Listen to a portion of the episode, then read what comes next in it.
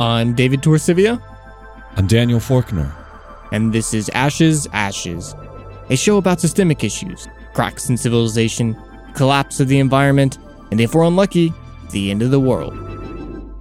But if we learn from all of this, maybe we can stop that. The world might be broken, but it doesn't have to be.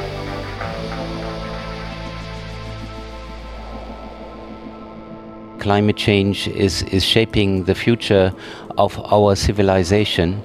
Um, if action is not taken, it will take the planet into an unprecedented climate future if we compare it to what has happened during all of human evolutionary history. So the scale of, of the changes that we are experiencing in the climate system is unprecedented. The scale of the changes that humans would have to implement in order to uh, keep climate change under control is unprecedented. So it's a challenge for human civilization, and this report is a, therefore a milestone in conveying that message to human society. That's right, David. That was a member of the 48th session of the IPCC and first joint session of working groups 1, 2, and 3, holding a press conference on the 8th of October in the Republic of Korea, announcing the release of a brand new IPCC report. The IPCC, of course, being the Intergovernmental Panel on Climate Change. And they offer their estimates of how we might get to a world of 1.5 degrees Celsius warmer than pre industrial levels at 1750. They offer a comparison of how the world might be different in a 1.5 degree scenario versus a 2 degree Celsius scenario. And they offer what they believe are strong recommendations of how we can avoid what is honestly, David, a catastrophe looming on the horizon. By now, it's certain that in the media you've seen the doom surrounding this report. And I've heard it from people who aren't normally interested in climate change how scared they are of the things that this report predicts could happen if drastic action is not taken. But here in Ashes Ashes, we are never content just to sit here and take things at face value. And so we've dug into this report. And as you might expect, we found that things might be worse than even what the media is screaming about. And perhaps ways that they fall short in the recommendations of what we really need to do in order to truly avert this crisis. And this will be somewhat of a complex show, not necessarily complicated in the details we'll discuss, but maybe complex in the structure of this discussion. The subject, of course, is this IPCC report, and we'll go over some of the details in that report, maybe summarize what they're trying to say, some of the implications that we see for our environment. And then the bulk of the show will be focused on ways that the Intergovernmental Panel on Climate Change fails to properly address this global crisis. And we'll use that IPCC failure to point out broader failures of our economy and clues as to how we should go forward. Now, any discussion of climate change is, is honestly pretty dark, David. I mean, just thinking about it often leaves me with a little bit of existential dread, but we hope to leave you, the listener, with a little bit of hope and maybe some inspiration about a world that we can envision, a future that we should strive towards in the face of this existential threat. So let's get this boring stuff out of the way and establish the baseline information that this report tries to get across. So, more or less, this all sums down to the fact that humans have caused the world to warm between 0.8 degrees Celsius and 1.2 degrees Celsius above pre industrial levels since 1750. Now, the rate of this warming is a direct result of human activity. And right now, that's around 0.2 degrees every 10 years. So this means at current rates, we should expect that 1.5 C somewhere between 2030 and 2052, depending on our actions. Now, of course, any warming is bad in terms of the stress it places on not just human systems, but natural ones as well. A warmer planet means drought, unpredictable and violent weather patterns. During hurricane season, it means more frequent and much larger typhoons and storms. And during summers, the frequency and intensity of wildfires will increase, just as we're seeing now. It means extreme heat in mid latitudes, which will disrupt crops and human life. It means the disruption of important ecosystem services, like the ability for ocean habitats to absorb that carbon dioxide and produce oxygen. It means dramatic sea level rise, which threatens all the beautiful sandcastles that we built along our coast. But you all already know this because you listen to this show. The IPCC report points out the obvious that risks to human and natural systems increase with warming. A 2 degrees Celsius increase is worse than 1.5. And pointing out these different scenarios is perhaps important for understanding the risks and the way that these consequences scale at an exponential rate. For instance, at 1.5 degrees, we should expect the Arctic to experience an ice free summer every 100 years. But at 2 degrees, this would occur once every 10 years. And this is, of course, significant for many reasons, which we go over in our very first podcast episode, Thin Ice. And for coral reefs, 1.5 degrees Celsius of warming means a further 70 to 90% destruction worldwide, whereas at 2 degrees Celsius, we have a total and absolute collapse of coral reefs pretty much everywhere. But there are also additional variables at play than just the global temperature itself. The rate at which we arrive at a higher temperature plays an important role. The faster the Earth warms, the more dramatic the impacts, even if we ultimately taper off at the same degree of warming. And in addition, because the impacts of warming are dramatic, they're often irreversible, meaning it's much better to slowly halt warming at that 1.5 degree level or lower than it would be to allow it to exceed it and then try to bring it back down. For another illustration, sea level rise is already baked into our climate systems. There's no way that we can stop the oceans rising at this point. But the rate at which the sea level climbs will depend on the rate we allow warming to continue. From the report, quote, Sea levels will continue to rise well beyond 2100, and the magnitude and rate of this rise depends on future emission pathways. A slower rate of sea level rise enables greater opportunities for adaptation in the human and ecological systems of small islands, low lying coastal areas, and deltas. So, even if we can halt current warming at 1.5 degrees Celsius, sea levels will continue to rise for centuries to come in part because irreversible instabilities in the Greenland and Antarctic ice sheets are likely to be triggered from warming in the next few decades, which will catalyze unstoppable melting over thousands of years. The IPCC outlines a few different pathways by which our actions could lower the risk of the Earth warming to that 1.5 number. And it's important to emphasize the monumental nature of these pathways. In the second worst pathway, the worst case scenario being our current path, which is doing nothing, we reach net zero carbon emissions by 2055. And this requires emissions to basically drop off a cliff starting in just 2020. And further, that we significantly reduce all non carbon dioxide radiative forcing after 2030. And this includes things like methane, nitrous oxide, the aerosols that planes emit, and other human caused factors like our land management and our agricultural choices. But even this pathway, where we sacrifice so much, still results in a warming range between 1 degree Celsius and 1.8. In the best case pathway, we reach net zero carbon emissions 15 years earlier, so that's by 2040. And that results in a projected range of warming that halts somewhere between just under 1C, or about current levels, but could still climb as high as 1.7 degrees Celsius. Think about this for a moment the most dramatic shift in human civilization, our economy, our standard of living in the history of all humankind still will only put us in an extreme future. This is how serious this story is, and, and we'll discuss this more as the episode goes on. But we promise that as doom as this is already starting out, that that it isn't all uh, negativity, and there is some hope here to be found. So, of course, the IPCC recommends ways that we might achieve these pathways and, and hopefully that best case scenario pathway. And they make it clear that the current situation is dire. And so our response must be immediate and dramatic. To avoid 1.5 degrees of warming, we need to cut carbon emissions by 45%, not from our current levels. That's 45% less than what we produced in 2010. And according to the report, if we want to avoid overshoot of human civilization, we must begin this rapid reduction well before 2030, at the latest by 2020, as you pointed out, David. And by 2050, just 32 years from now, our emissions need to hit net zero. So that means going from over 36 gigatons of CO2. Gigaton, of course, meaning billions So, yeah, 36 billion tons of CO2 emitted this year, and we need to drop that to zero. Now, in order to achieve that, the IPCC makes several recommendations like huge emission reductions in pretty much every single sector of the economy.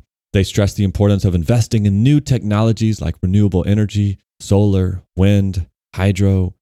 We need changes in land management. We need to change the way we build our structures. We need to change the way we use land for agriculture or energy. And they also recommend several methods for directly capturing carbon from the air. Remember, we can do that through natural systems like afforestation. And in addition, in several pathways, the IPCC assumes that in order to avoid this catastrophe, we will need to employ certain technologies to remove CO2 from the atmosphere through technologies like direct air carbon capture and storage and bioenergy and carbon capture storage, which is something we're going to go over in a little bit. And as alarmist as we sound right now and throughout this show, we're not the only ones with this message. Can I just make the comment that saying option X or option Y is not the way this report is framed.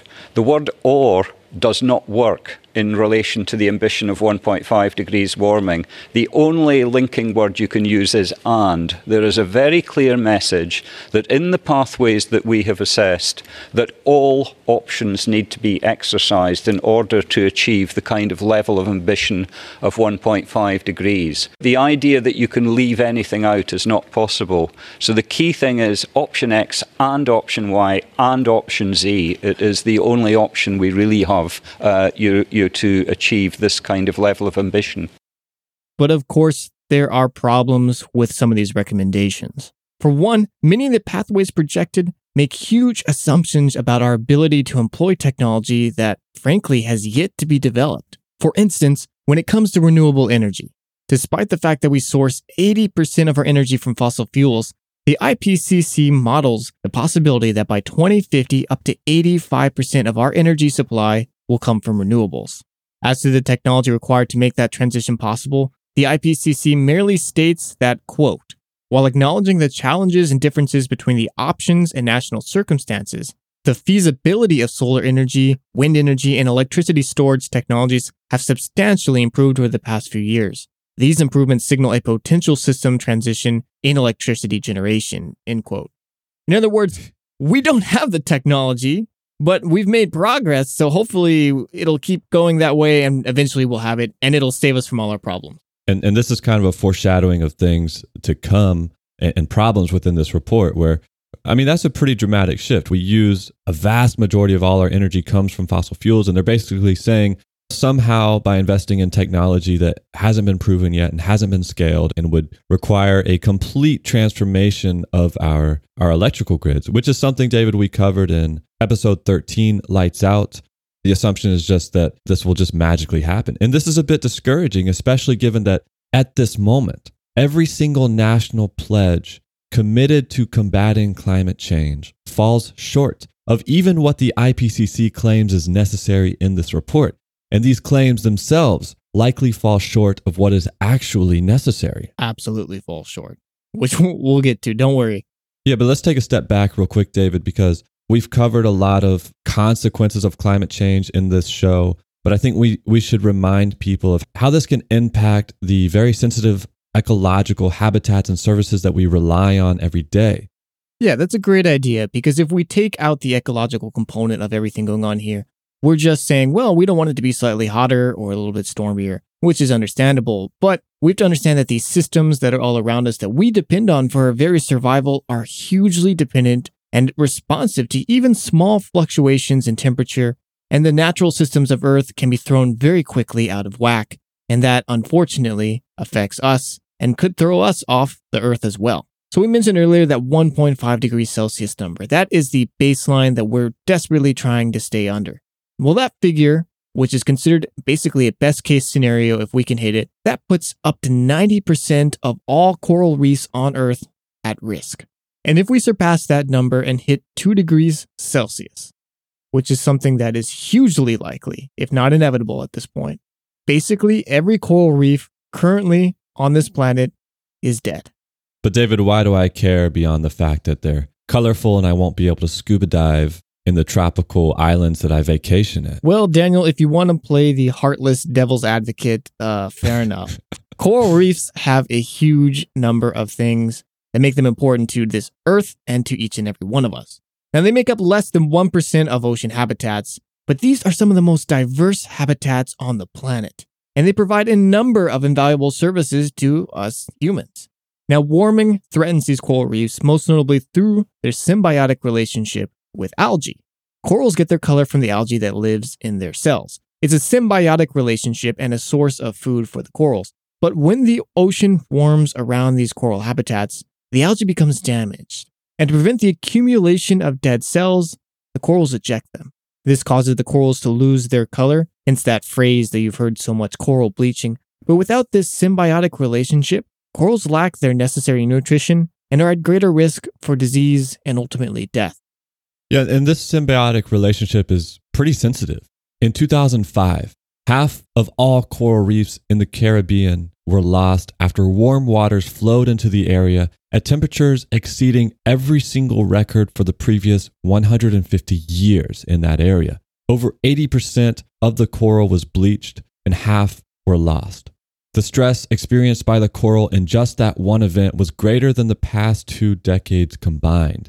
It was a huge bleaching event, extremely catastrophic, that was just totally unprecedented and came about seemingly instantaneously. And that's the type of future we're looking at here, David.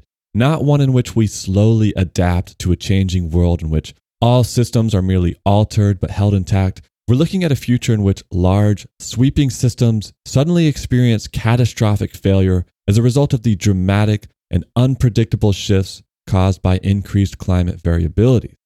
But again, why do I care? Well, I'm sure there are still many, many people out there that hear this news about things like coral reefs and just shrug their shoulders like, well, you know, I live in New York City. I go to the movies, I have a good job. What do I care about a coral reef? I mean, it's sad that this beautiful place is lost, but it doesn't affect me. So, we want to highlight some of these important facts real quick, just of some of the irreplaceable values these coral reefs offer. We touched just briefly on the value of the biodiversity in the episode Irreplaceable. Coral reefs support more diversity of species than any other ocean habitat. They're home to over 4,000 fish species, hundreds of coral species themselves, and there's an estimated 1 to 8 million undiscovered species that are currently living among these coral reefs. And as you'd expect from such a diverse habitat, these reefs are crucial for food security. In many countries, as much as 25% of the total fish catch is sourced from these reef habitats. Now, we discussed this in episode 42, No Catch. Even in the 18th century, people recognized the value of coral reefs as nurseries for young fish. And we need all the help we can get. The IPCC reports that at 1.5 degrees Celsius, fish catch worldwide will decline by 1.5 million tons. And that doubles to 3 million tons if we hit 2 degrees. So, reefs are important to raising the fish we need, and that's not to mention the other tangible benefits we derive from these reefs. Things like medicine.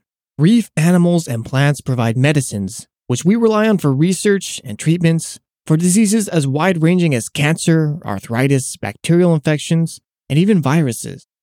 Yeah, and, and losing fish stocks is something that is actually pretty tangible. We should be able to visualize how that would impact our lives when our food security is threatened. But another great example of their value is, is kind of the ways they protect us that we don't really think about. But we mentioned sea level rise, and right now, there are nearly 500 million people around the globe that are actively being protected from some of the consequences of sea level rise due to the protection that they enjoy from reefs on their coast, which can absorb the shock from waves, prevent erosion on the coast, and help avoid property damage.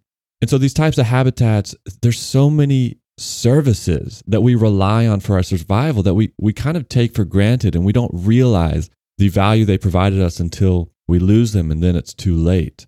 But David, we touch on specific climate topics in episodes that we dedicate to them specifically. And we have a number of episodes on everything from wildfires to the sea level rise, melting sea ice in the Arctic that we alluded to, air pollution. And we encourage you to check out specific episodes we've done on the way that this climate change impacts specific systems and regions of our world. One of our favorite episodes was Last Gasp, where we talk about unforeseen consequences of this climate change, particularly in the accumulation of CO2. Where we traditionally think of CO2 as this greenhouse gas, which is contributing the most to global warming, which is true, but often what we don't think about is how this directly affects our health, where we evolved under a certain baseline of parts per million of CO2 in the atmosphere, but we now have to live with almost double that. And the implications that has for our cognition and our health goes pretty deep, and not many people are talking about that. But so we do cover these in other episodes. We don't want to go too deep in them. If there are any topics that you, our listeners, would like us to cover specifically, let us know. Leave a comment in the Reddit post for this episode or send us an email. Yeah, like Daniel mentioned, we've spent so much time exploring many of these climate, environmental, and other topics throughout this series. So we're not going to waste any more time going through the background of everything right now. There's plenty of backlog. Feel free to dig through it. So instead, let's turn our attention to this IPCC report and specifically the failures it has within. Broadly, we can classify the failures of this report in two categories what they left out and what they erroneously assumed. Now, what they left out is, well, significant. And we've gotten across the severity of the situation as already outlined by the IPCC. And we've mentioned that no nation has even bothered to pledge to make the necessary steps to enable the pathways for a good case scenario in the report. So it's, it's bad already. And we already need dramatic change. But that brings us to the question what did they leave out and how much worse is it actually? Okay, Daniel and uh, listeners at home, uh, we have a bunch of links on our website of PDFs from this report. Uh, we encourage you to check them out. But I want everyone who is reading along to turn to chapter two of the full report and uh, scroll down to section 2.2.1.2. Two point 2.2.1.2. two point two point. Oh my god, that's so many numbers. It's specifically page 2 17 down at line number 23, Daniel, and, and read that sentence there. Uh, okay, uh, twenty three. The reduced complexity climate models employed in this assessment do not take into account permafrost or non CO2 Earth system feedbacks, although the MAGICC model has a permafrost module that can be enabled. Taking the current climate and Earth system feedbacks understanding together, there is a possibility that these models would underestimate the longer term future temperature response to stringent emission pathways. That's the end of the quote, David. Okay, so everyone, this is the most important sentence in this entire report. And if you read the actual chapters, uh, it's literally well over a thousand pages. I mean, this is dense, but this sentence right here is important because it tells us one thing. And that's the fact that the report that's published, that went out to media, that everyone has been talking about how we have 12 years left to save the world. And really, it's 11 because that number is 2020 and 2018 is almost over. So we have 11. Hey, we still got a full month, David. Come on now. Okay, we have 11 years and one month left to save the world, to really get our butts in gear. Don't take my Christmas away from me. But the problem is, is that number was calculated by leaving out huge amounts of feedback systems. And they, they, they say that right here. And I love this language they use here. There is a possibility that these models would underestimate. Of course, there's a possibility it's going to underestimate this thing. You took out some of the largest feedback loops of global warming because either the science wasn't there for modeling this, because uh, it was politically inconvenient to do that, because of political pressures from the government or organizations that basically make up the IPCC and demand that it has to meet certain ideas of, of what is acceptable or what isn't, or because people in the scientific community have a tendency to just be conservative uh, and not want to overestimate things and, and be seen as alarmists. But Well, real quick, David, I do want to get into the details of, of the severity of leaving out things like permafrost, but I think the concept of feedback loops is really important. I mean, it's really central to any discussions of climate systems and ecological systems. And, you know, going back to our very first episode, Thin Ice, I do remember you talked about the feedback systems in the Arctic, for example, where Mhm. there's all this ice up there and it helps to reflect much of the sunlight and, and help keep the earth cool. But as the climate warms and that warming happens three to four times faster in the Arctic than anywhere else, that ice melts, which means there's less of it to reflect back that sunlight. And then when it comes back, because it's newer ice, it's not as reflective. So the earth continues to warm, which melts more ice, which means less albedo, which means less reflecting the sun, which warms the earth more. Mhm. And so it creates this I mean, that's the feedback. The more warming that occurs, there are a number of systems that then accelerate that warming feeding back into themselves and encouraging even more warming. And it kind of creates this runaway thing. And that's what we mean when we say like things like sea level rise is already baked in. Even if we could take out all the CO2 that we put into the, the system, Mm-hmm. some of these feedback loops have been triggered and we can't get them back because they just set off this runaway process. Exactly, Daniel. And these feedback loops are what really drive the runaway nature of climate change. I mean, our emissions increase every year, but it's these things that that compound our contributions to this overall heat and carbon system that makes it so dangerous and turns it into that famous hockey stick graph that Al Gore talked about all those years ago. And one of the most important feedback loops and one of the largest contributors of carbon dioxide and methane, the more potent of the greenhouse gases, is the melting of the permafrost in the northern and southern hemispheres of the world.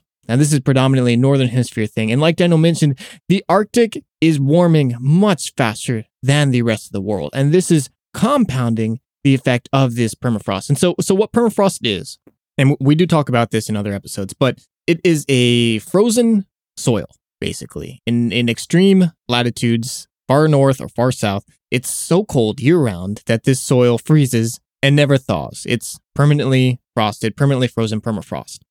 And what that means is that when organic matter decays in this soil, it freezes and that shuts down the rot. And that rot is what releases carbon dioxide or methane into the atmosphere. And so what we have right now is basically a time capsule and uh, and quite literally in, in places, this is why you find frozen woolly mammoths and things. But it's a time capsule of frozen carbon. It's been locked up here for decades, centuries, thousands of years, eons, and prevented from escaping into our atmosphere. But as our temperature on Earth warms, this permafrost, for the first time in tens of thousands of years, is starting to melt. And as it starts to melt, it wakes up all the little microbes that live inside this dirt and they come back alive and they look around and they have all this delicious carbon matter that they want to eat, consume, and release into the atmosphere as carbon dioxide and methane. And there is a lot of carbon locked up in these systems. Give me the numbers, David. So, uh, according to the IPCC, we need to dramatically cut our emissions. We need to be at net zero by 2050. Okay, Daniel. And this is, again, on that same page we mentioned on the carbon report for those following along. If you look at line 14, you can read this too. There is an estimated 5,600 gigatons of carbon locked up in these permafrost soils. Now, in comparison, we don't have an up to date number on this, but in the past 260, 270 or so years, humans have released 1,500 gigatons of carbon.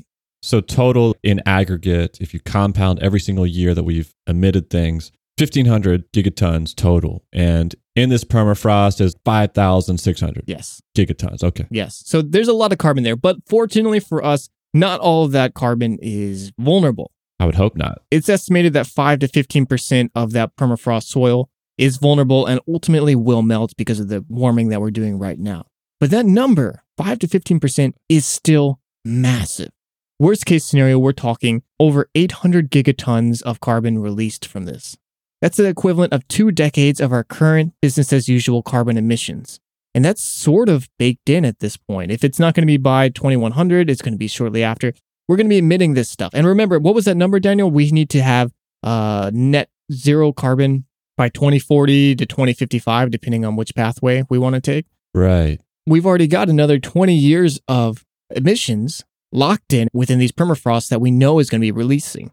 So that means that that let's see, what year is it? It's 2018. So 20 years from now, that's equivalently 2038. So we have two years to get to zero net carbon if we want to hit that best case scenario. That's not going to happen. Sorry to spoil it for you. And uh, I said two years, but really it's one year and one month. Uh, the fact that the IPCC left out such an enormous component of the potential warming that we have here. And actually, the report that this number comes from, which was published in Nature in 2015, um, we'll link it on the website. They mentioned specifically in the end of this report that the IPCC models desperately need to include permafrost and also methane. It doesn't count methane releases either.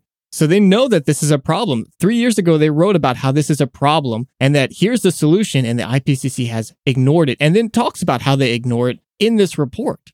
Yeah, that's what's so ironic to me is they quote this paper from 2015 saying, you know, we're going to release 840 gigatons of CO2 and equivalents from this thawing permafrost compared to 32 gigatons of total global emissions every year right now or 36 well this is not just this is not just co2 equivalents this is just co2 if you add the methane in terms of co2 equivalents that number can be almost 1200 co2e and then the ipcc basically just says but we just won't include that. Yeah. So i mean i'm not sure if this is incompetence if this is uh, ignorance if they, if they didn't want to overestimate things because the science including it in their model isn't there yet. And they mentioned earlier on in this same chapter about how it's when they include permafrost or methane estimates, their models just get wacky and way more warming happens and they don't agree with each other. And so they, they, they just decide to throw it out. Um, but it seems when you're making these things, these estimates to say, we have to do this by this year or we're doomed, but you're ignoring a huge component of the warming, like that is so unbelievably disingenuous and lying. And, and it's basically like you walk into a doctor, the doctor's like, you have stage four cancer but we can fight this. We can try and fight it. Uh, I think you have, you know, four years left to live and we'll fight this. When really the doctor's like ignoring this huge tumor that's sticking out the side of your face that's like eating you. And he's like, oh, that that's nothing. Uh, even though when you include that tumor in, you've got like three days left to live. That's what the IPCC has done to us by the ignoring of this thing. And, and this fact that it's just here in one or two paragraphs buried under this paper that's let's see, chapter two is what, like a hundred pages long, yeah, and it's one of like five or six chapters. The idea that you can leave anything out is not possible. So the key thing is option X and option Y and option Z. It is the only option we really have uh, you, you to achieve this kind of level of ambition. David, I think discussing why the IPCC chooses to frame the situation as dire as it is, but then holding back some of the worst things to give us a little bit of hope. I mean, maybe there's some political reasons for that. And I think we should discuss that later on in this episode. But why don't we table the missing feedback loops for just a second? Because you mentioned that there's basically two categories in which the IPCC has failed us in this report. And one of them, of course, being leaving out important feedbacks like the permafrost, but also in the things that they included in what they assumed we can do to achieve these pathways. Yeah, I mean, I'm really getting into this. I'm super stuck on this point. Uh, this, I think it's really important we, we spread this. But you're right, we've lost sight of the bigger picture. So let's uh, let's turn our attention, I guess, to uh, the things that they assume that we can do, but well. One of the other major flaws with the IPCC report is it still relies on unfeasible technologies to project our path towards limited warming, the so called negative emission and carbon capture technologies. Specifically, the panel assumes that by 2030, so just 12 years, we will be using BECCS, BECCS, or bioenergy and carbon capture and sequestration to remove between 0 to 1 gigatons of CO2 per year in 2030, between 0 to 8 gigatons by 2050, and somewhere between 0 to 16 gigatons by 2100. I actually agree with these ranges. I definitely think that they will be pretty much zero in several of those years. exactly. And so the inclusion of these technologies it ultimately betrays a flawed acceptance not only of how our economies work, which I want to get into, but quite possibly and more damning, the, the dependence on a technology so obviously impossible is perhaps a sign that this panel is offering the governments of the world a plan that they can pretend to agree to in order to save face, but a plan that does not directly challenge their goals of short term economic growth and extraction. Now, we have discussed BECCS before in episode 21, Climate Ex Machina, but let's briefly go over what this technology is for the listeners, David. Of course, Daniel. And so, uh, first, I mean, what is BECCS? So, bioenergy with carbon capture and storage, or carbon capture and sequestration, depending on who you're talking to. And it's the idea that we can grow crops for fuel, okay, cut them down, drive them to a power plant, burn the plant material for biofuel, then, when the CO2 is released from burning the plants, we capture that and then we bury it in the ground.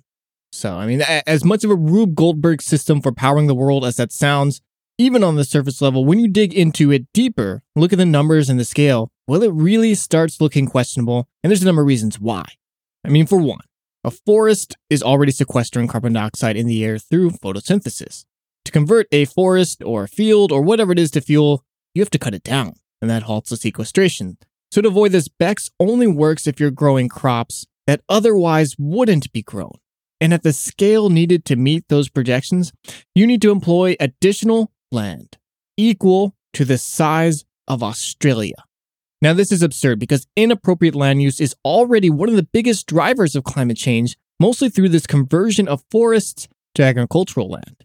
This not only exacerbates that trend while already threatening our shaky food security, it destroys that biodiversity that exists in these places before their turn to cash crops. It sucks up more than double the amount of the precious water that we are already running out of. Another problem is the fact that to cut down these crops for biofuel, transport them to power plants, all these supply chain activities themselves require fuel. And it's estimated that for each ton of carbon dioxide that you ultimately bury in the ground, at the end of the day, you've emitted 1.1 tons of carbon dioxide in the process. So, after all of that, it's not even a negative emission technology, except in the most optimistic projections by the companies trying to sell us this technology. And that's not even beginning to touch on the cost and feasibility of the technology itself. You know what's interesting is that BECCS started out as a theoretical concept that could be potentially used in a small scale way for certain industries, specifically Switzerland's paper mills. Early adopters encouraged us to think of it as a last ditch risk management strategy if the world simply could not come together to reduce emission output levels. It was never intended by the researchers who first studied it to be included in projections of how we could avoid global warming of this 1.5 or 2 degrees Celsius. It's to this day an untested and speculative technology that, as you pointed out, David, is ultimately unsustainable anyway. And so the inclusion of these types of technologies in the IPCC's projections is hugely problematic. Like I mentioned, it's essentially a get out of jail free card where governments they get to sign treaties saying they will commit to reducing carbon emissions. They will cite the IPCC report. They'll say, hey, we're investing X amount of billions of dollars into technology, which ultimately allows them to maintain the status quo of their economies. But when you look at the fine print, it's only because they assume they'll be able to fuel their economies in the future using these types of magic, negative emission, unrealistic technologies. And of course, this story repeats with all the other technologies mentioned DACCS. This latest report and panel, they even brought up the topic of geoengineering, which we've explored in depth in that same Climate Ex Machina episode, where we just don't know the risks of what we're doing, what we're getting into. And when we are looking seriously at spraying the world with aerosols or other geoengineering technologies, we know that we've gone way too far and that we should be looking at ourselves and the systems that created these problems to fix instead of trying to rely on these magic pill solutions once more. But let's pause for a second, David, because there are a couple things from this IPCC report that actually I found a bit encouraging. And I, I don't want to completely demonize them. One thing that encouraged me, David, is that the report calls our attention to the values of local knowledge and bottom up approaches to some of these problems, something that we have harped on mostly in our agriculture shows. Here's a quote from the report Education, information, and community approaches, including those that are informed by indigenous knowledge and local knowledge, can accelerate the wide scale behavior changes consistent with adapting to and limiting global warming to 1.5 degrees. Indigenous knowledge is critical for adaptation, underpinning adaptive capacity through the diversity of indigenous agroecological and forest management systems, collective social memory, repository of accumulated experience, and social networks. And, and one of the things I think is important about this is that it challenges this trope in Western media and propaganda that supports imperialism by asserting that those in developing countries or poor regions, they're backwards, they're primitive, they're incompetent, and that it's we as educated Westerners who need to go over there and show them how to live, how to farm, how to be educated and speak English.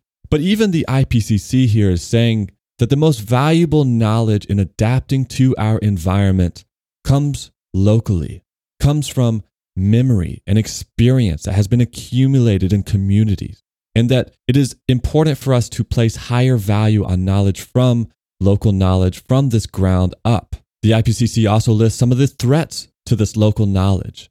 Quote, Local knowledge is threatened by acculturation, dispossession of land rights and land grabbing, rapid environmental changes, colonization and social change, increasing vulnerability to climate change, which climate policy can exacerbate if based on limited understanding of indigenous worldviews. End quote. And so this is a hint at how our underlying economic structures are implicit in this climate catastrophe and how seemingly unrelated things like oppression, inequality, social issues like the types that we discuss on this show, they are directly tied to the structure of our economy and our society, which then informs us of why this runaway climate change is happening. And we'll elaborate this in just a second with a quote by Anna Tsing. And David, last week when we published our public presentation that we gave at a conference, The World Might Be Broken, in that discussion with the audience, you mentioned to someone that our cultural emphasis on recycling is largely a scam that was encouraged by corporations who wanted to shift the burden of responsibility away from themselves and onto individual consumers. You stressed the point that if we really want to solve these large global problems, we need change to the underlying rules by which large companies and governments are allowed to play by. And again, this is kind of a point that the IPCC report makes, which perhaps I'm reaching to find a, a, a redeeming quote from them, but here it is. Besides climate change, economic and social conditions can constrain the capacity to adapt unless resources and cooperation are available from public and private sector actors. End quote. So, despite that the IPCC might ultimately fall short of making the necessary recommendations for change, I think it is at least true in their recognition that our ability to solve climate catastrophe will depend in large part on how the underlying systems of our society either give us the freedom to adapt or constrain us. And this gets at the heart, David, of pretty much every episode we do. And it's ultimately what we want you as the listener to come away with understanding that the problems of our world, inequality, global conflict, a warming planet, these problems are a direct result of the way we have structured these so called rules of the game. For instance, the structures that dictate how corporations are incentivized. Following the banking crisis of 2008, many of you remember hearing demands for bankers to be thrown in jail. And while I'm in no way against that. Lock them up. Yeah. You know, I'm not against that, but we have to recognize that if the economic system is flawed, simply recycling individuals through that system doesn't change anything. But unfortunately, as we'll see, although the IPCC acknowledges this concept to a degree, it doesn't really address the economic and political reality that we face today. And this is a, a huge failing from this panel. Rather than condemn our current economic structure, the IPCC actually suggests that we can and should continue to grow our economies in the process of tackling this climate disaster.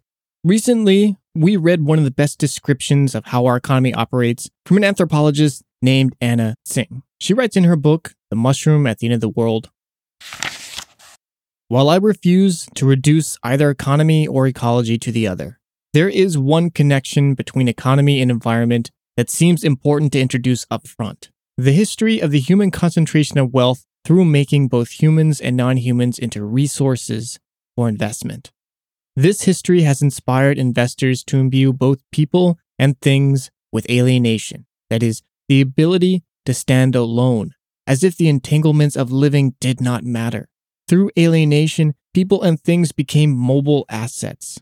They can be removed from their life worlds and distance defying transport to be exchanged with other assets from other life worlds elsewhere. Alienation obviates living space entanglement.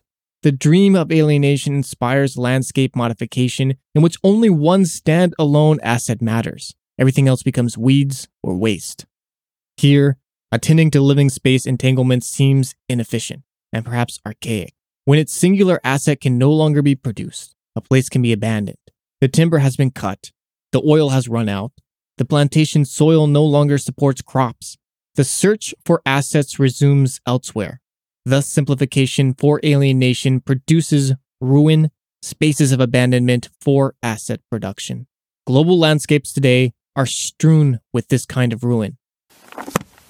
And so, this, David, I think is where the IPCC report fails the most. And that while it does recognize that underlying structures are what determines our fate, it then fails to comment on the core nature of our economy's dependence on growth and the way concentration of wealth and extraction itself is totally and completely incompatible with a sustainable future. The report by the IPCC relies on GDP as a way to measure losses that arise from climate disasters like sea level rise, and it often refers to the risks that climate poses on economic growth. And the problem with this is that by making the assumption that economic growth is good, that that's how we should justify these efforts so that we can protect that.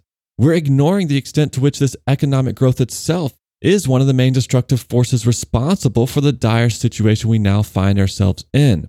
I mean, the, the panel even suggests, David, that meeting its emission recommendations will require the mobilization of institutional investors and investment banks, the same banks that we quoted in episode 46, Pill of Sale, who advised pharmaceutical companies to avoid investing in cures for diseases that aren't profitable.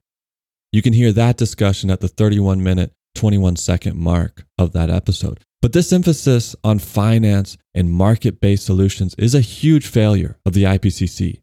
Global finance, led by groups like the International Monetary Fund, those groups are aimed directly at policies of privatization and export economies, which are exactly the top down, profit driven approaches responsible for much of the global destruction, and which necessarily oppose the type of local knowledge approach emphasized by the panel elsewhere.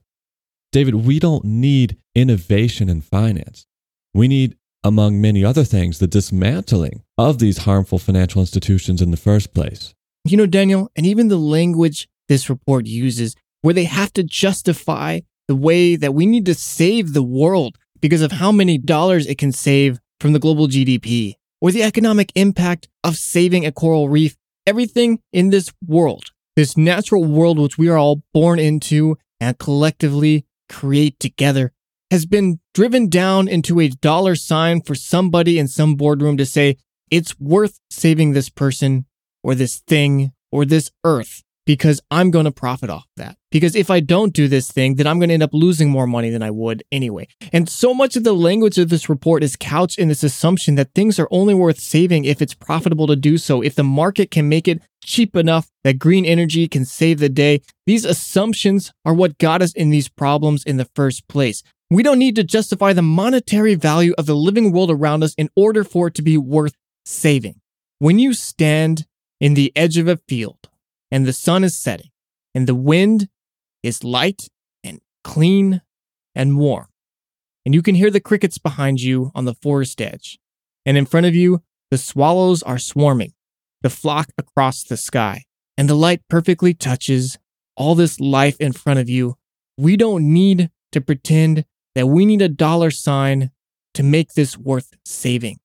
Our natural world has implicit value and because it cannot be assigned to some balance book in some global estimation of how much things are worth and whether that dollar sign is worth paying the cost to save them doesn't matter. We should be saving them because that's part of what it is to live on this earth, because we are part of these systems as alienated from them as we may feel as we walk through our loud, cacophonous cities of concrete, separated from this natural world it doesn't mean that we're not still part of it and that we long for it in our heart. And ultimately, that's what these reports should be about. Because this is not just a conversation of what it takes to save civilization or what it takes to save the global economy, but a conversation of what it is to save the earth.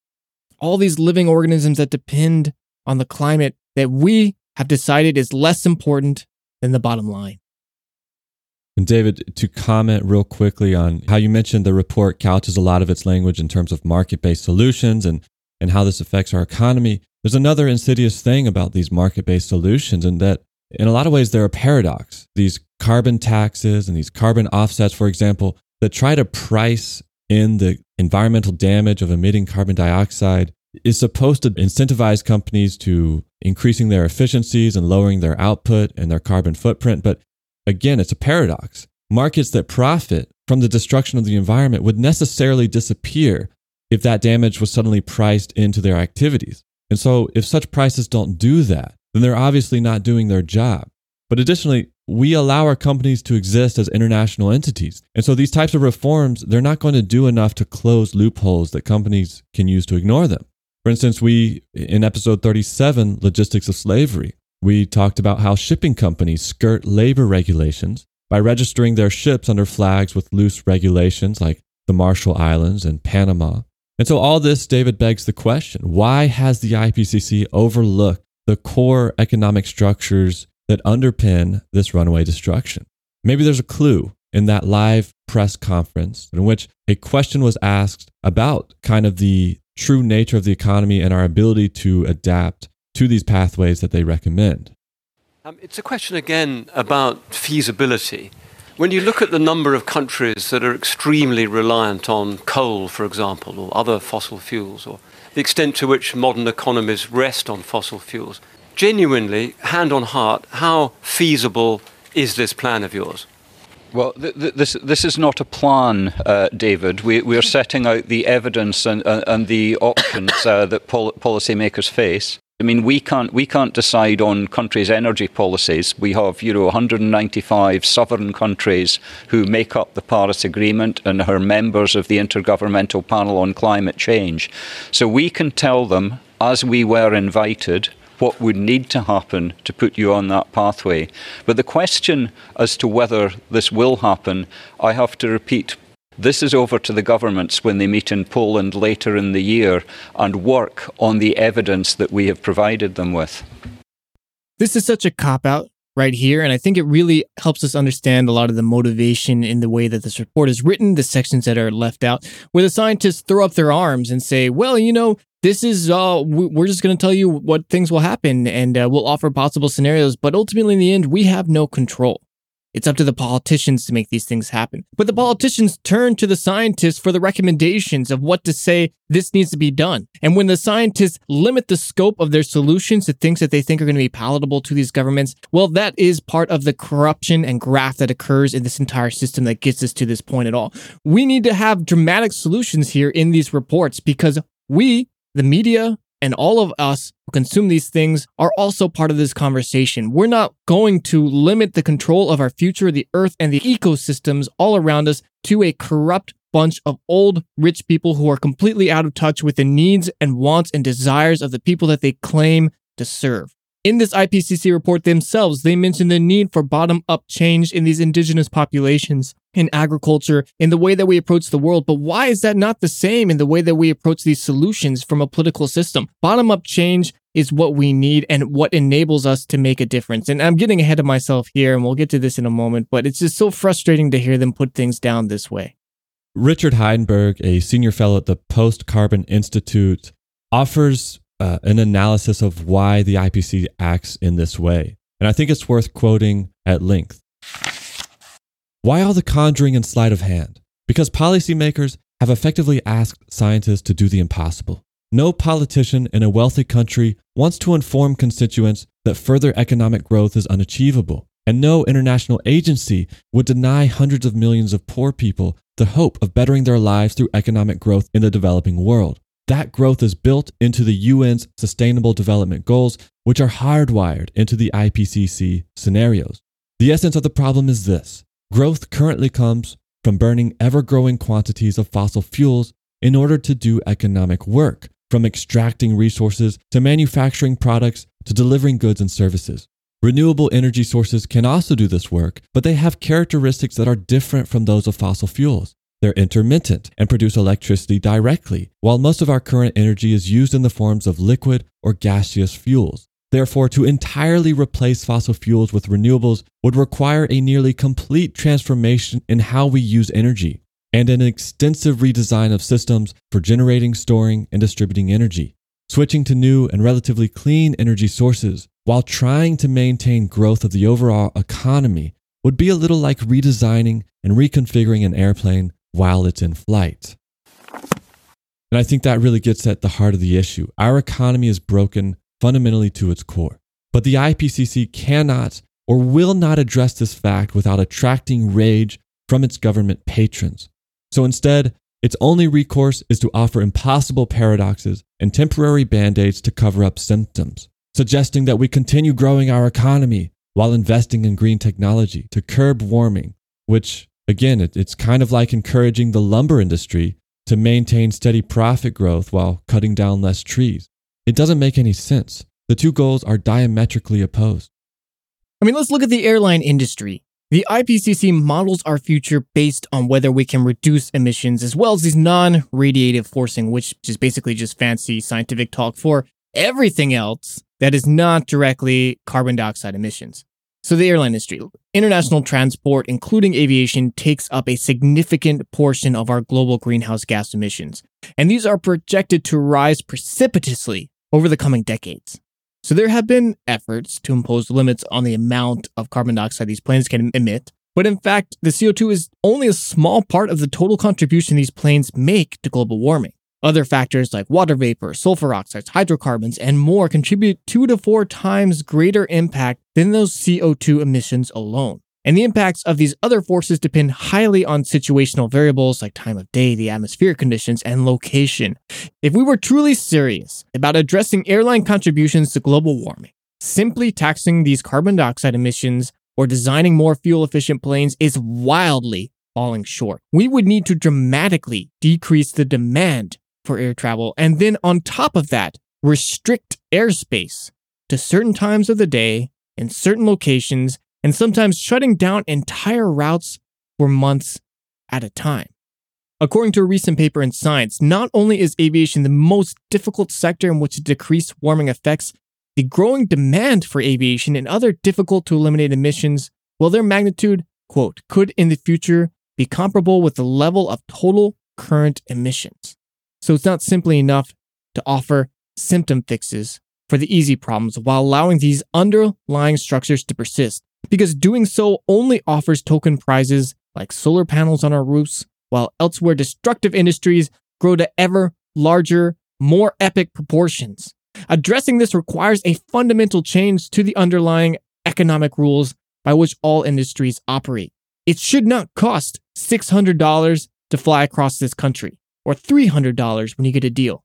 A flight from New York to San Francisco, if you involved just the basic carbon taxes that the IPCC themselves recommends, should start at $1,000 one way, minimum. And that number they recommend very soon to put a $5,500 tax per ton of carbon dioxide emitted. So that means that flight from New York to San Francisco should be over $5,000. And that number climbs as time goes on, and our carbon contributions become more and more potent and need to be cut down ever higher. By the end of the century, the IPCC says carbon taxes could be as high as $27,000 per ton emitted. This destroys the airline industry. And if we were really serious about saving the world, stopping this climate change, well, we would ground all these planes today. And we wouldn't be able to do that through market based solutions. It would require a total transformation of our economy. And this example uh, involving the airline industry is such a great illustration of this, where that quote that you just took from the article in Science, David, that these hard to change industries will eventually grow to a size that will emit at the same levels that our total global emissions are at right now. That means that if we simply focus on band aid solutions like renewable technology, uh, shoring up efficiencies in our supply chains, we're necessarily targeting the easiest areas for change. We're necessarily improving technology in places that is easiest to do that while allowing these more difficult to target industries to grow to a size that ultimately negates all that work that we're doing. So, again, if we don't address this problem at the core root, the very structure and fabric of our society, we're, we're not going anywhere. We're going backwards. But listener, you don't need to take our word for it. A couple months ago, a report was published which will inform the United Nations 2019 Global Sustainable Development Report and their chapter on the transformations of our global economy. And in this report, they say that our economy, well, it's going to have to undergo major transformations to meet sustainability goals. They cite that the key reasons we have destroyed the world around us and are not ill prepared for the consequences is that we have built economies on flawed economic models that both ignore ecology and assume that markets are best left alone. From the paper, quote, the economic models which inform political decision making in rich countries almost completely disregard the energetic and material dimensions of the economy Today's dominant economic theories, approaches, and models were developed during the era of energetic and material abundance. Thus, the dominant economic theories, as well as policy related economic modeling, rely on the presupposition of continued energetic and material growth. The theories and models anticipate only incremental changes in the existing economic order. Hence, they are inadequate for explaining the current turmoil. It can be safely said that no widely applicable economic models have been developed specifically for the upcoming era. End quote. The report goes on to outline some of the fundamental problems of our current economic structure, which, again, the IPCC largely ignores. For instance, the panel, as we've pointed out, encourages our economies to grow while investing in renewable energy sources, as if we could continue to assume an infinite growth in energy consumption by simply replacing coal plants with solar panels on everyone's roofs. And again, expanding on why renewable technology won't necessarily save us. From this report, quote, 80% of the global net primary energy supply comes from fossil fuels. Easily available fossil fuels have powered the industrialization of nations worldwide. But because renewables have a lower energy return on investment and different technical requirements, such as the need to build energy storage facilities, meeting current or growing levels of energy need in the next few decades with low carbon solutions will be extremely difficult, if not impossible. Thus, there is considerable pressure to lower total energy use. End quote. So, in other words, to make a transformation to renewable energy, our energy demands first must fall, and that requires a commitment to a smaller economy. We've discussed the unsustainability of our current food system in both episodes 16 and 26. That's what we reap and bury to growth. And this report acknowledges how the marketization of food has put regional food security at risk. Quote, in developing countries, the regime of exporting a narrow selection of commodities and raw materials and importing cheap, basic food items has not worked for local communities. A wide array of research shows that developing countries ought to focus on providing diverse nutrition for their own people and thereby increase local livelihood opportunities and improve socio material conditions in general. And all nations, rich and developing, will have to attain a high degree of food self sufficiency, with international food trade regaining its position as a crucial component of food security rather than serving as a commodity market. End quote.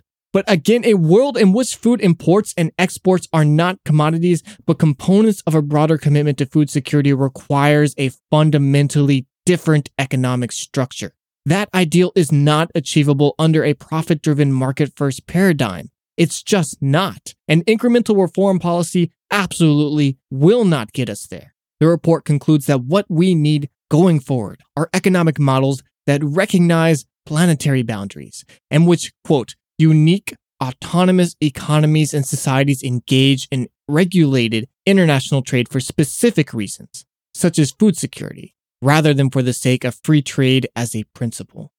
David, as we come to the tail end of this episode, I want to come back briefly to this concept that values indigenous and local knowledge. In a beautifully and poignant article by Wade Davis, he discusses our forgetfulness as a society to the ecological destruction all around us. Passenger pigeons used to be 40% of all bird populations in North America. They used to obscure the light of the sun. And in 1870, observers witnessed a single column of around 2 billion passenger pigeons that was a mile wide and 320 miles long. As early as 1871, the buffalo population outnumbered humans in North America. And standing on a bluff in the Dakotas, a person could see nothing but buffalo in every direction for 30 miles. But nine years later, the buffalo populations were largely gone. And today, residents stand in the same regions, surrounded by nothing but corn, and feel nothing amiss.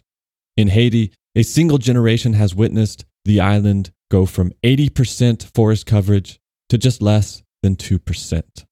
Wade Davis writes From a distance, both in time and in space, we can perceive these terrible and poignant events for what they were unmitigated ecological disasters that robbed us and the future of something unimaginably precious in order to satisfy the immediate, mundane needs of the present.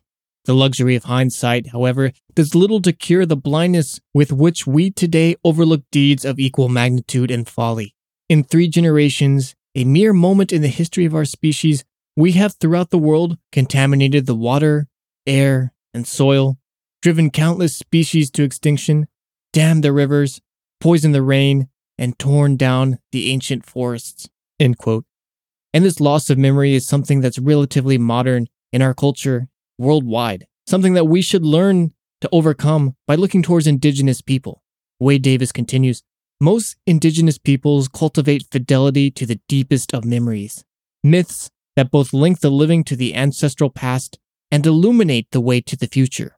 Take, for example, the indigenous people of Australia, who thrived as guardians of their world for over 55,000 years. In all that time, the desire to improve upon the natural world, to tame the rhythm of the wild, never touched them. Indigenous people accepted life as it was, a cosmological whole, the unchanging creation of the first dawn, when the primordial ancestors sang the world into existence. But then, of course, European settlers came, and what they saw in the natives was not wisdom, but savagery. They exploited and murdered them, destroying that relationship that they had built with their environment over countless generations. But they were not savages. If anything, their scientific wisdom surpassed that of Western institutions. Back to the article. The manner by which the indigenous peoples of Australia imbued the natural world with a sense of the sacred is not contrary to science, but rather an acknowledgement of the complexity and wonder of ecological and biological systems that science illuminates. It suggests that our capacity to forget and adapt to successive degrees of environmental degradation is less a human trait than a consequence of culture.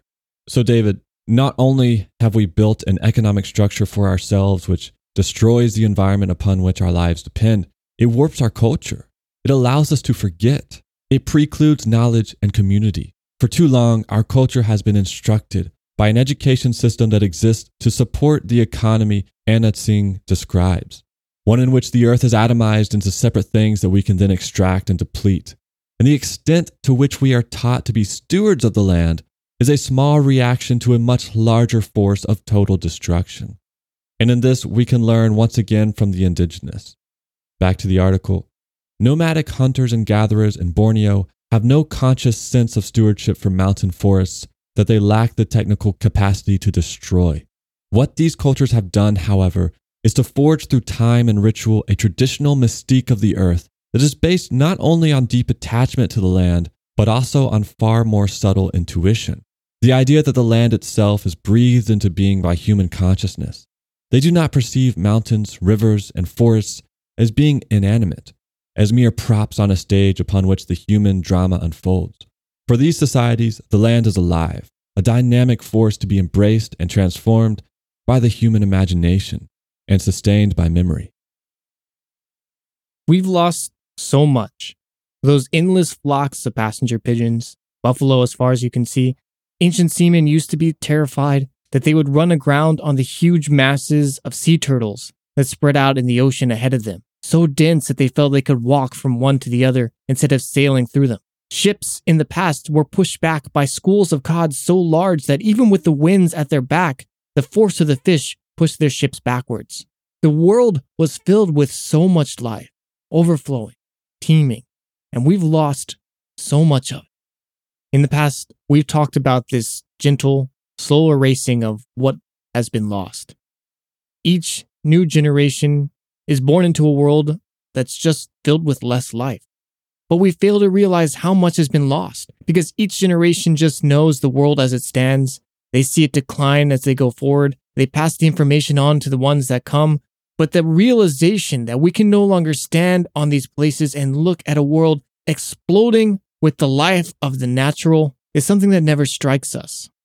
That's important in the context of this IPCC report because the world that we're trying to preserve, that we're trying to sacrifice our entire way of living in order to protect, in order to get to a less catastrophic scenario, just that 1.5 C, that we'll need to radically change everything to achieve is a world that is already broken, a world that is on its way to dying. And that emphasizes how important it is that we achieve these goals. Because if we go to 2 degrees Celsius, all that coral is lost. The animals that live there, they're gone.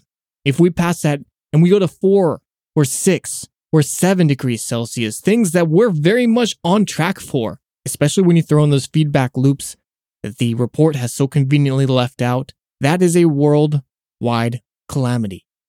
This is pretty dark, David. And I have to admit, when I initially read through this IPCC report, I, felt kind of hopeless and discouraged. I mean, understandably.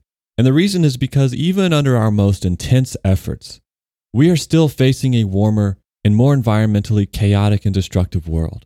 That's just the future we're going into. We can't avoid it. And even though there appears to be a way to level off the warming effects, it means that this future world, under a best case scenario, will involve more extreme and unpredictable weather patterns, harsher environments, less biodiversity, destruction, and death. And I thought to myself, damn, the world is pretty terrible for so many people already. We've discussed topics of slavery, nationalism, surveillance, widespread inequality and suffering. And I thought to myself, surely, if we've allowed all this evil to occur in our stable environment, it will be so much worse as we enter a world with so much more instability. But then I checked my own memory, David, and I realized that when we try to imagine the future, it's much easier to imagine incremental changes than it is to imagine dramatic transformations. It's so much easier to imagine loss than it is to imagine gaining something that we are unfamiliar with. In the same way that we forgot what it's like to live in North America with so many carrier pigeons they block out the sun, we forget what life could be like if we were to restore the communities, livelihoods, relationships, and social stabilities that we have so thoroughly jettisoned from our current culture. Yes, we face a world rife with harsh climate shifts. And yes, if we want to be sustainable, it means giving up much of the luxury we have taken for granted. It means less meat consumption, less travel, fewer gadgets. But if we all commit to a sustainable world, imagine all that we might gain. Sustainability means societies that are egalitarian. It means restoring communities in which every individual can experience dignity, regardless of their value to some extractive economic entity. It means encouraging local knowledge, generational knowledge, and memory of our shared time and space. For those of you who live on the coasts of the Atlantic or West Africa or in the Philippines and elsewhere, it means looking out at the mangrove forest that you and your community have helped cultivate and feeling secure in the knowledge that while, yes, ocean surges and hurricanes threaten your world, there are natural systems in place working hard to shield you from the worst of it. It means that while no, it won't be possible for us to fly around the world every year for lavish vacations, we will be able to walk outside, visit our local market, and know that our food did not fly across the world either. And we can meet the people just outside our city or town, or perhaps our neighbors who harvested our food in a way we can count on well into the future. And the IPCC, David, doesn't necessarily disagree with this, although perhaps their imagination is a bit limited. There are lots of reasons other than climate change for shifting diets. If we changed our diets to fulfill health recommendations, we would all live longer, we'd bounce around much more and have much nicer lives, and we would reduce greenhouse gas emissions. So let's look at the optimistic side of this. Climate change mitigation is not necessarily a burden in terms of climate change. It can, you, it can bring other benefits as well, and I think we need to hold on to that, that factor. What limited imagination, Daniel. But really, when it comes down to this, the end of this report, and what the future holds, I think imagination is where we need to start. Think for a second. How big must the world have felt in the days when our world was limited to our communities and those around us? When stepping onto a boat meant sailing into the unknown. When traveling around the world was something that would take a lifetime to do. How big must the world have been when you stood in the middle of those plains and watched as a herd of buffalo spent hours crossing in front of you, where the sea writhed with fish jumping out, throwing themselves into your boat because there's just so much life under those waves. And today, with all the power, knowledge, and technology of the sum of human history, of billions of lives lived and lost, our world has shrunk. It means we can reach out and touch people directly around the world, Daniel and I hope to do right now. It means I can step into an airport, purchase a ticket, and travel halfway around the world in a matter of hours. We have such limitless, unbelievable power that's been created by our imagination, of daring to dream, to imagine of what could be possible. But we've used that knowledge, that incredible creative spirit that is what defines humanity, to destroy the world that fostered it in the first place. We've taken these actions and chased whatever ideas we came up with without thinking what the consequences could be for everything around us. And so we stand here now, staring at the end. Maybe that's alarmist, but for so much of the world, so much of the living organisms that compose everything, that is the absolute truth. While humans might be able to survive in limited numbers of 4 or 7 degree Celsius world, so much of the life that encouraged us to reach these heights of imagination will not. And the fact that these researchers, these scientists, these governmental panels, and the politicians that drive all of this can sit there and only suggest solutions that are limited in scope and imagination is a tragedy. And it is up to all of us, instead, to take this bottom up approach and realize that the only way that we can stop this tragedy is by taking power into our own hands and realizing that the solutions don't lie in a green energy market, in a carbon tax, in more of the same with some technology and hope thrown in, but in radical new transitions to a better world, to an economic system that isn't based on the exploitation of people, the environment, and the natural world, to a world that recognizes that we have impacts not just on ourselves, but on those around us and the natural world itself. And realizing that because of this, we are responsible for making sure that we are good stewards of all of this. The question we ask at the end of all these episodes throughout this series has always been what can we do? But this report shows us that the time of asking, what can we do, is done. The luxury, the privilege of being able to sit around and argue, to question, to research, to think and reach for answers is over.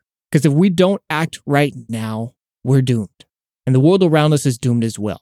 And so the question no longer becomes what can we do, but this is what we are doing now. And realizing that is up to each and every one of us. There is no waiting around for politicians to save us anymore. This is about taking the future into our own hands, taking it back into our hands instead of grafting it away to the people that got us in this problem in the first place. This is where radical change starts with each of us, with the lives that we touch through the ways that we live our own, through the ideas we spread, and through the actions that we take. Whether they're radical or extreme in nature, or just making sure that those around you are comfortable and cared for. And that includes not just the people in our own lives, but the people we encounter and the world around us as well. And if we can hold these basic tenets as we go forward and deny the systems that encourage the exploitation, then we might stand a chance of saving as much of the world as we can. I love what you said about imagination. Here's Anna Tsing one more time. Global landscapes today are strewn with this kind of ruin. Still, these places can be lively despite announcements of their death. Abandoned asset fields sometimes yield new multi species and multicultural life. In a global state of precarity, we don't have choices other than looking for life in this ruin. Our first step is to bring back curiosity. Unencumbered by the simplifications of progress narratives, the knots and pulses of patchiness are there to explore.